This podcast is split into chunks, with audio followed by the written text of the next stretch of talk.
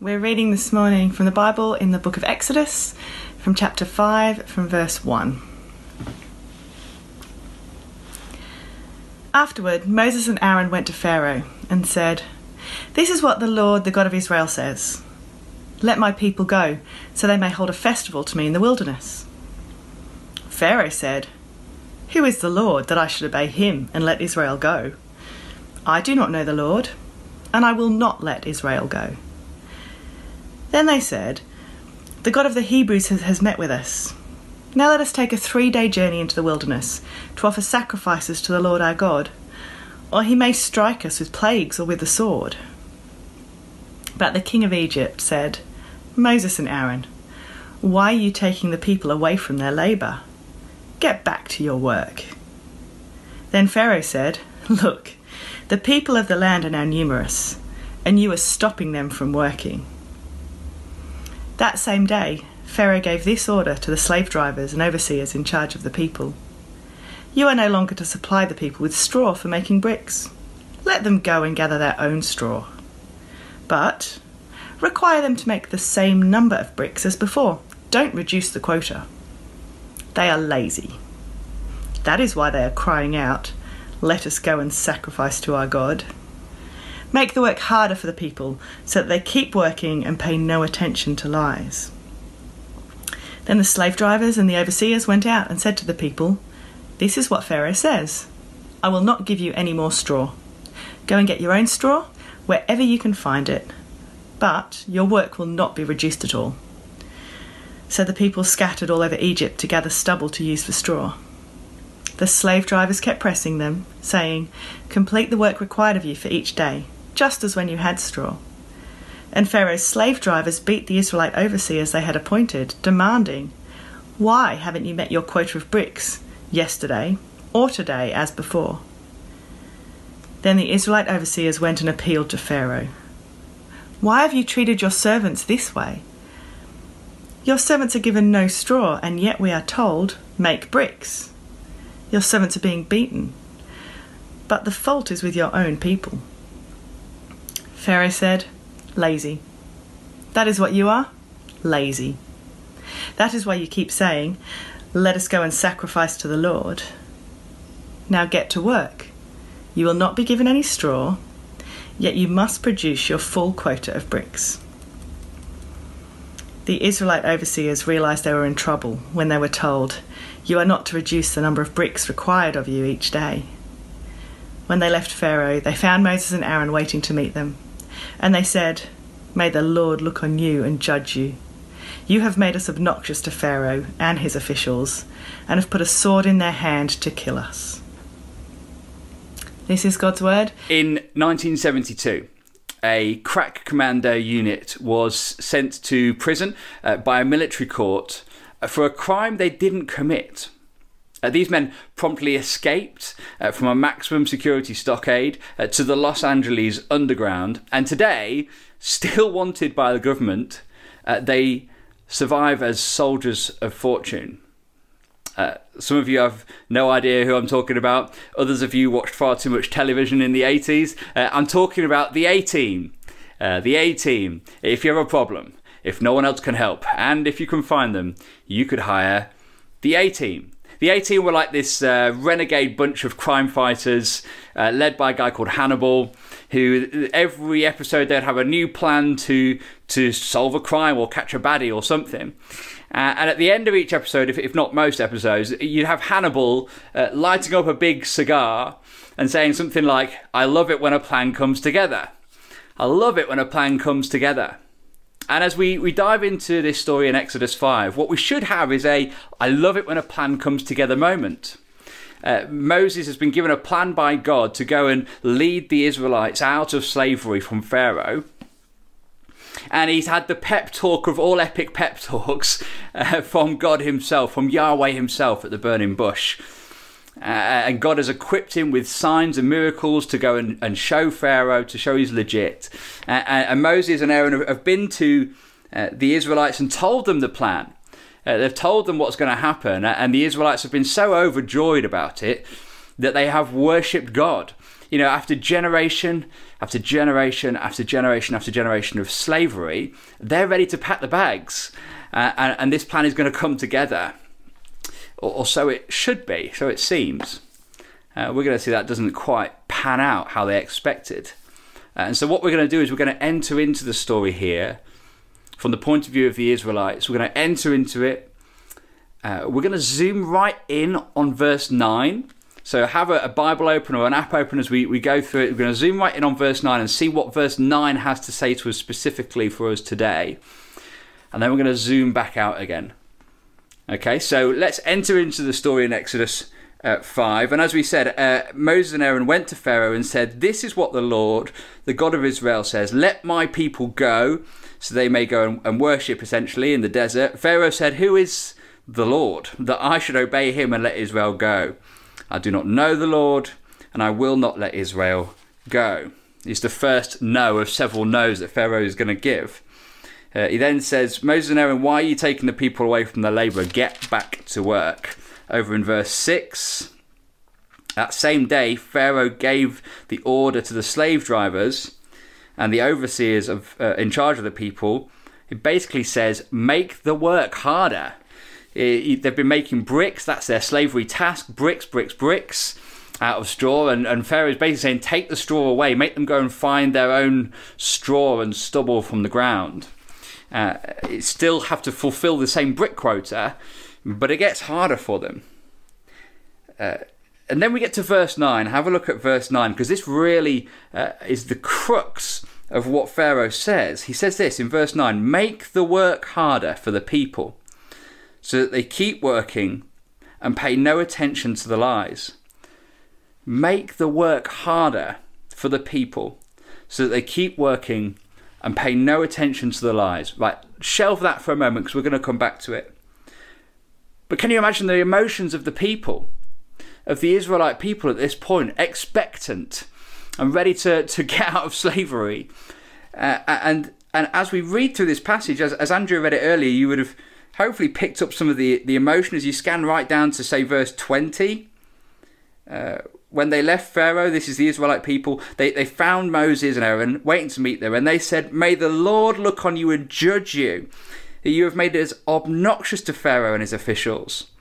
You've put a sword in his hand to kill us. We'll skip into verse 22 and 23 here, where, where Moses then prays to God and says, Why, Lord, have you brought trouble on the people? Is this why you sent me?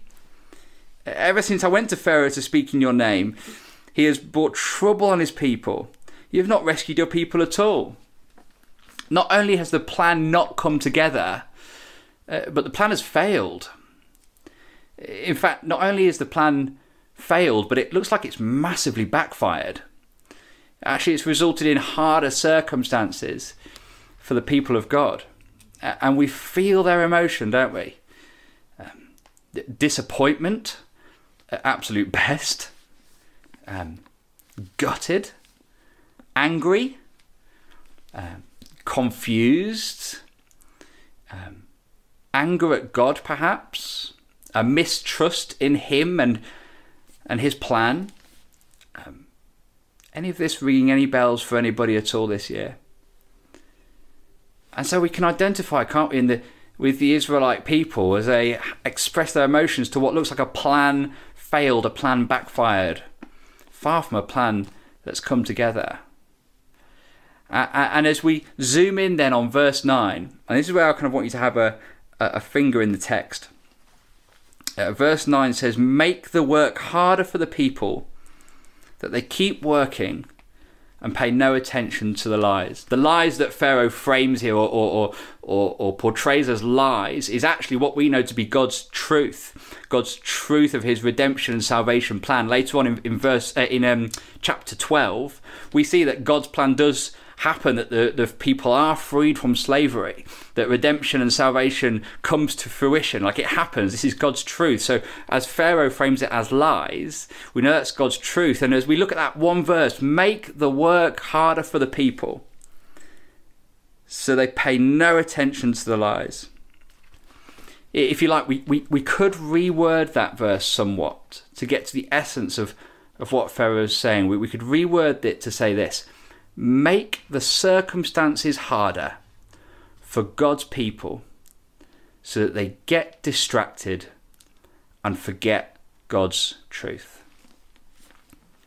I'll say that again. Make the circumstances harder for God's people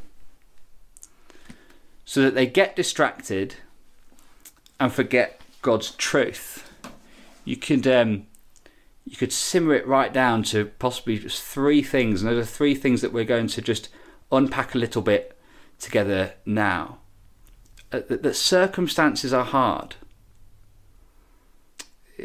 We can get distracted, uh, and we can forget the truth that as you simmer verse 9 down, you, you realize that this is not a story about Israelite slaves thousands of years ago. This is a story about me now in 2021. Uh, circumstances are hard. Circumstances are hard. I, I, don't need to tell you that, do I?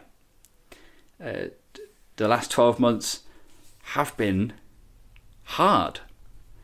They've been hard circumstances. Uh, you will know people who have been very, very sick this year. Uh, you may even know someone who's passed away. Uh, you will have had schoolwork pile up and pile up and pile up and getting harder, exams cancelled, applications put to one side. Uh, circumstances have been hard. You have had to balance homeschooling with running your business from your bedroom you may have even experienced a loss of jobs or loss of finance in the last 12 months. All sorts of hard circumstances. You may have experienced relationship difficulty this year. Circumstances are hard. And we can get distracted. We can get distracted. Uh, Jacob did a really great job of unpacking this for us in bite size It is when we can get distracted by not seeing a, a bigger picture where we don't keep perspective, where we don't zoom out, we can get distracted by, by what's in front of us. You know this to be true if you, if you drive a car. Uh, if, you're, if you're driving along a road and it starts raining, you, you put the windscreen wipers on. Uh, but if you do that uh, and you start looking at the windscreen wipers themselves, rather than looking at the road through the windscreen, well, then that, that's dangerous. There's going to be trouble. If, if you get distracted by what's right in front of you, it's not going to go well for you. It's the same reason there's a, there's a law against like texting whilst you drive. Is that when, when you're looking at what's right in front of you, you get distracted from the, the big picture, the importance of what's going on in the road. And in the same way, we can so get distracted so easily by what's right in front of us, our hard circumstances that are right in front of our face. Uh, circumstances are hard. We get distracted. Uh, and we can forget the truth.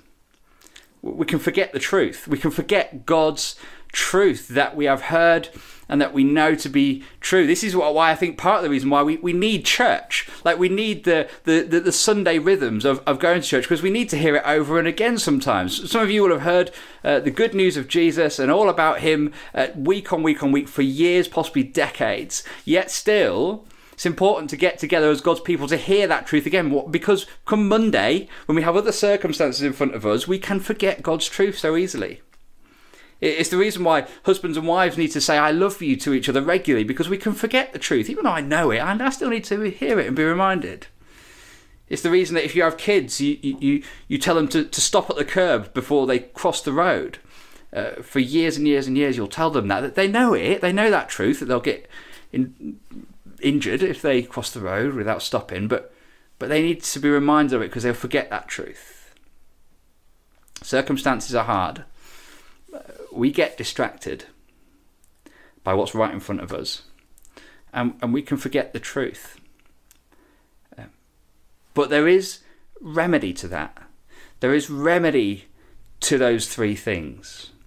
Uh, we can flip those three things. And this is again what Jacob did so well for us. He helped us to see when, when you zoom out, when you see big perspective, you get the big picture. And that's what I'm going to say to you this morning is that, is that don't let hard circumstances distract you from God's truth. If that's the one sentence that you that you write down, that you remember, that you, you go into Sunday afternoon thinking about, it's this. Don't let hard circumstances distract you from God's truth.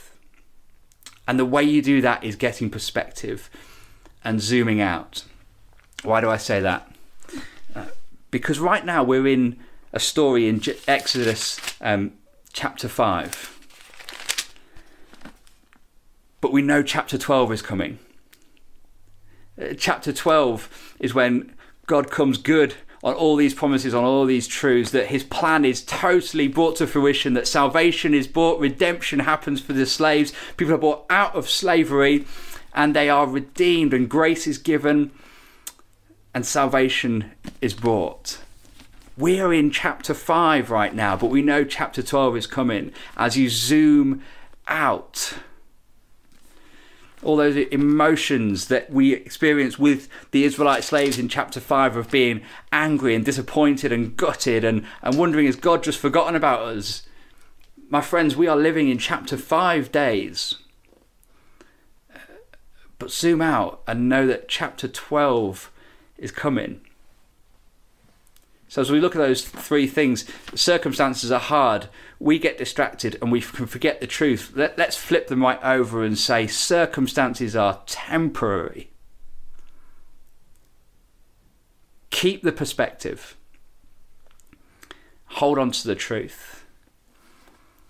Circumstances are, are temporary. This is true for the Israelite slaves, it's true for us now sitting here in 2021. You know this to be true. If some of you have had the, the vaccination uh, already for COVID, um, uh, I am not a fan of going into hospitals or any sort of clinical space. I'm not a fan of, of needles in general. Uh, and, and you'll notice if you had any sort of blood test or injection or this, this vaccination, it, it does, it, it, it you'll feel it. Like there's a little, hmm, there's a, there's a short pain whenever someone puts a needle in your arm, right? it hurts, right? Uh, but you know that in half an hour's time, you're going to be walking out of the hospital. Uh, it doesn't make the pain any less, and it doesn't make the hurt and the difficulty any less real. Uh, but your perspective means that you can deal with that because you know you're going over there. Uh, this is true for us now. Circumstances are temporary what we're experiencing now, difficult circumstances in front of our face, they are temporary. It doesn't make it any less painful or confusing or, or hurting. But the perspective shows us that they're temporary. Uh, circumstances are temporary. Uh, the second thing is, is rather than getting distracted, we, we keep the perspective. We, we keep the perspective. Again, uh, if you're if you're driving that, that car uh, and the raindrops are on your windscreen and the wipers are going, don't look at the raindrops. Keep looking through the windshield. Uh, keep looking at, at, the road. Keep looking at the, the big picture of what's really important in God's truth in your life. It's the same reason why when you're looking at the sat nav, you don't just look at the little blue dot going around. You, you look at the, the roads and the surroundings and, and the map around it. It's, it's because when you get perspective, you see the bigger picture.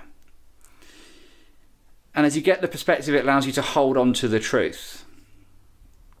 It allows you to, to hold on to the truth.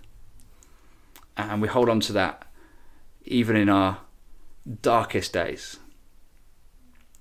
And that truth, and, and that, that truth for the, for the Israelites was that salvation was coming and salvation was real, redemption was real. And as we finish off our time thinking about this this morning, I've got to say to you that, that that truth to hold on to is that salvation and redemption is real.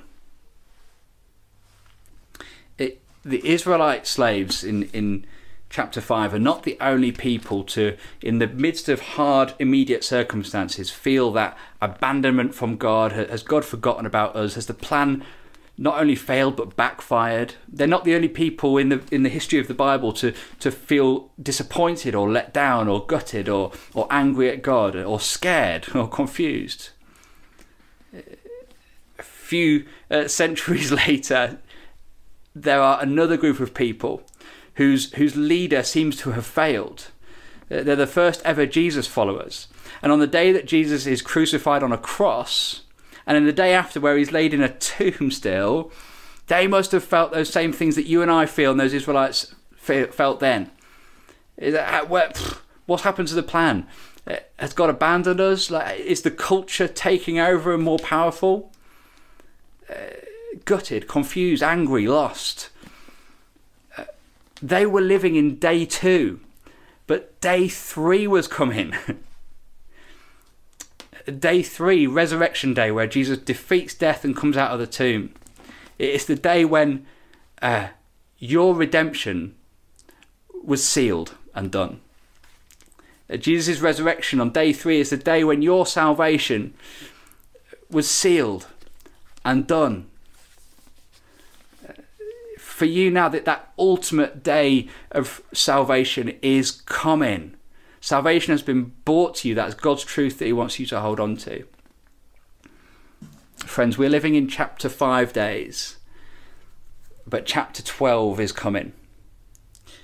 We're living in day 2 but day three is coming. And the original day three is God's truth that salvation and redemption has been done for you. Don't let hard circumstances distract you from God's truth. And so may you, my friends, know that salvation and that redemption that's been bought for you. May you know that circumstances are temporary. May you keep perspective. And may you hold on to God's truth.